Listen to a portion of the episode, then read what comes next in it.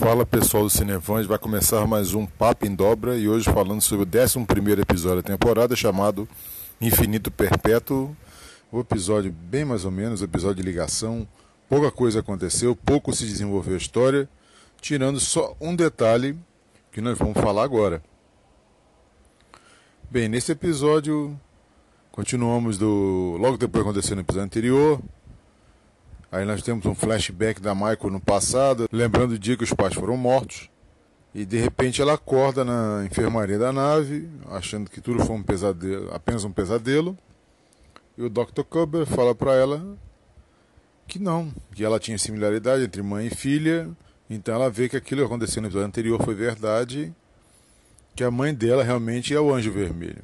Para surpresa dela, o... a mãe dela não quis falar com ela, quer falar só com o Capitão Pike Capitão Pike vai lá discutir.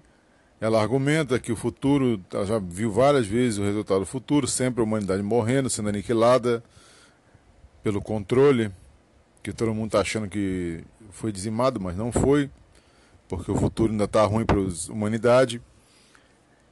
E a mãe da Michael, a Dr. Burhan, pede pro Capitão Pike liberar ela para ela tentar voltar ao passado de novo, tentar mais outra coisa para tentar mudar o futuro, mas o Capitão Pike não aceita. E nisso a gente descobre que o Leland, que eu achava que tinha morrido no episódio anterior com aquele, aquela furada no olho, não, ele está preso pelo controle, que agora tomou o controle da nave da seção 31 e faz uma jogada tipo Borg, tipo Exterminador do Futuro e assume o corpo do Leland e começa a dar zona na seção 31 e até a Jojo, numa conversa entre eles, ela diz que está muito confiante, diferente. Falou: ah, mas a situação precisa e parece que fica por isso mesmo. O pessoal acredita que ainda é o Leland de verdade. E durante isso, o pessoal da nave descobre que o traje está sendo puxado. Não só o traje, a traje e a doutora Burn, a mãe da Michael, tá sendo, estão sendo puxados pelo, pelo contínuo espaço-tempo a voltar ao futuro. E eles precisam de uma enorme quantidade de energia para manter o campo de segurança, na, o campo de força que está segurando ela aqui no, no, nosso tempo. E nisso eles bolam altos planos para ver o que, é que faz. Destrói o traje, destrói o cristal do tempo, manda o traje, tenta manter a mãe da Michael aqui.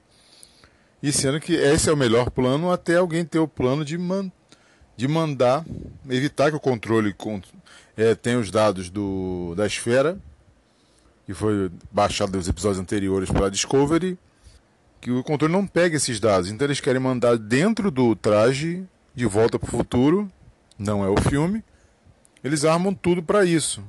Mas sendo que o Leland foi informado pelo Tyler e pela Jojo do plano e arma um jeito de fazer a cabeça da Jojo para roubar os dados, porque ele inventa uma história bem doida que ele não confia na mãe da Michael que ela pode ser um agente, porque ele disse que viu a mãe da Michael morrer, toda aquela história. Ele contou uma história muito triste para tentar fazer todo mundo acreditar que, ou melhor, desacreditar a mãe da Michael e continuar com o plano dele de ninguém para ninguém descobrir que ele é está sendo controlado. E a Jojo começa a botar o plano em prática, começa a roubar os dados do computador enquanto eles estão sendo transferidos para o traje do anjo. Mas aí ela conversa com com a Amanda Michael, a Amanda Michael fala: ah, Eu conheço você, sei que você vai salvar minha filha várias vezes porque você ama minha filha tal. E ela não acredita muito, ah, eu sou aquela papo, eu sou imperatriz do, do Império Terrano, a gente daquele universo não tem piedade, a gente só luta pela sobrevivência, aquela conversa fiada de sempre. E continua, sendo que alguma coisa que ela fala alerta Giorgio, que foi a mesma coisa que o, Leland Borg, o Leland Exterminador, falou para ela há pouco tempo. E ela percebe que ele não é mais o Leland, alguma coisa diferente. E aí ela fala com Tyler e eles armam um plano para desmascarar o Leland para ver o que está acontecendo.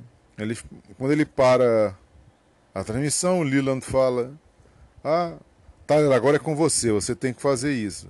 Aí o Tyler vai lá, conversa, e aí eles. Aí eles estão numa reunião, o Saru, a Michael, o Pike e o Tyler, onde eles têm a ideia de destruir os dados da esfera.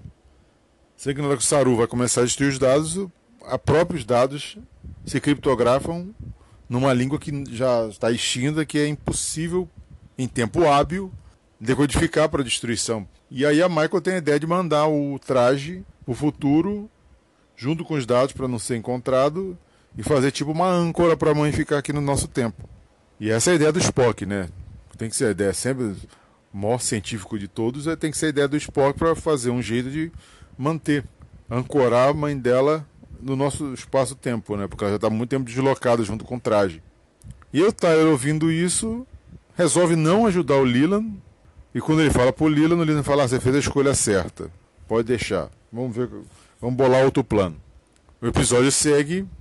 Isso tudo já tem quase 30 minutos de episódio. Você vê que o episódio está bem parado, não tem muita ação, muita conversa, pouco avanço na trama. Depois de tanta ação nos episódios anteriores, eles resolveram parar um pouquinho, deixar o pessoal respirar, contar uma trama mais devagar. Porque agora vão faltar três episódios para terminar a temporada. Eu acho que agora eles vão fazer aquelas sequências bem de ação, bem filme de ação mesmo, para fazer o pessoal ficar ligado, porque o final da temporada promete ser épico.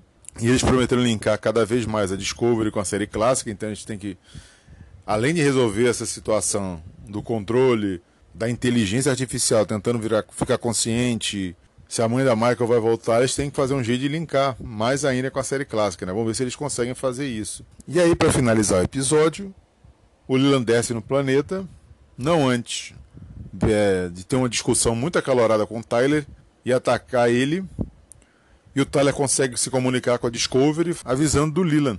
Então, o Leland já está no planeta, já faz uma ruaça toda, destrói a central de comando, mata a porrada de segurança da Discovery, acerta com uma metralha. Eu acho que é uma metralhadora, não sei o que é aquilo, um fuzil bem bacana, destrói o cristal do tempo. E aí a mãe da Michael fala: Me liberta, que a gente vai dar um jeito depois ver o que acontece. Eu fico perdido no tempo, mas os dados não vão ser pegos pelo controle.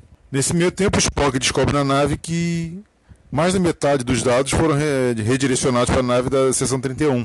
Nisso, a Jojo ataca, consegue ganhar bastante tempo. Os Stamets, a Michael e a Nan conseguem destruir o campo de força. A mãe dela é jogada para o futuro junto com o traje. Mas antes a Michael faz a promessa de encontrar um jeito de trazer ela de volta. E nisso, eles conseguem fugir do planeta, achando que o Leland ficou lá. O Capitão Pike ordena que destrua um posto avançado. E logo depois da destruição do posto avançado, eles descobrem que o Leland conseguiu se transferir para a nave da seção 31 e fugiu. O Capitão Pike ordena a perseguição e esperamos agora o próximo episódio, que eu acho que vai ser bem legal, porque perseguição de nave sempre rende belos episódios.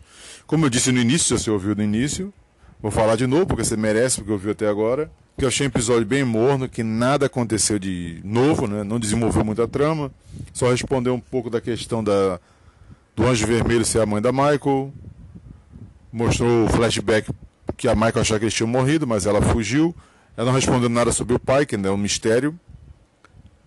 E esse episódio, assim, foi bem de ligação mesmo, aquele episódio para dar aquela acalmada, para pegar o, re, o reta final da temporada. E vamos ver que faltam três episódios para terminar. Todas as apostas estão feitas, tudo pode acontecer.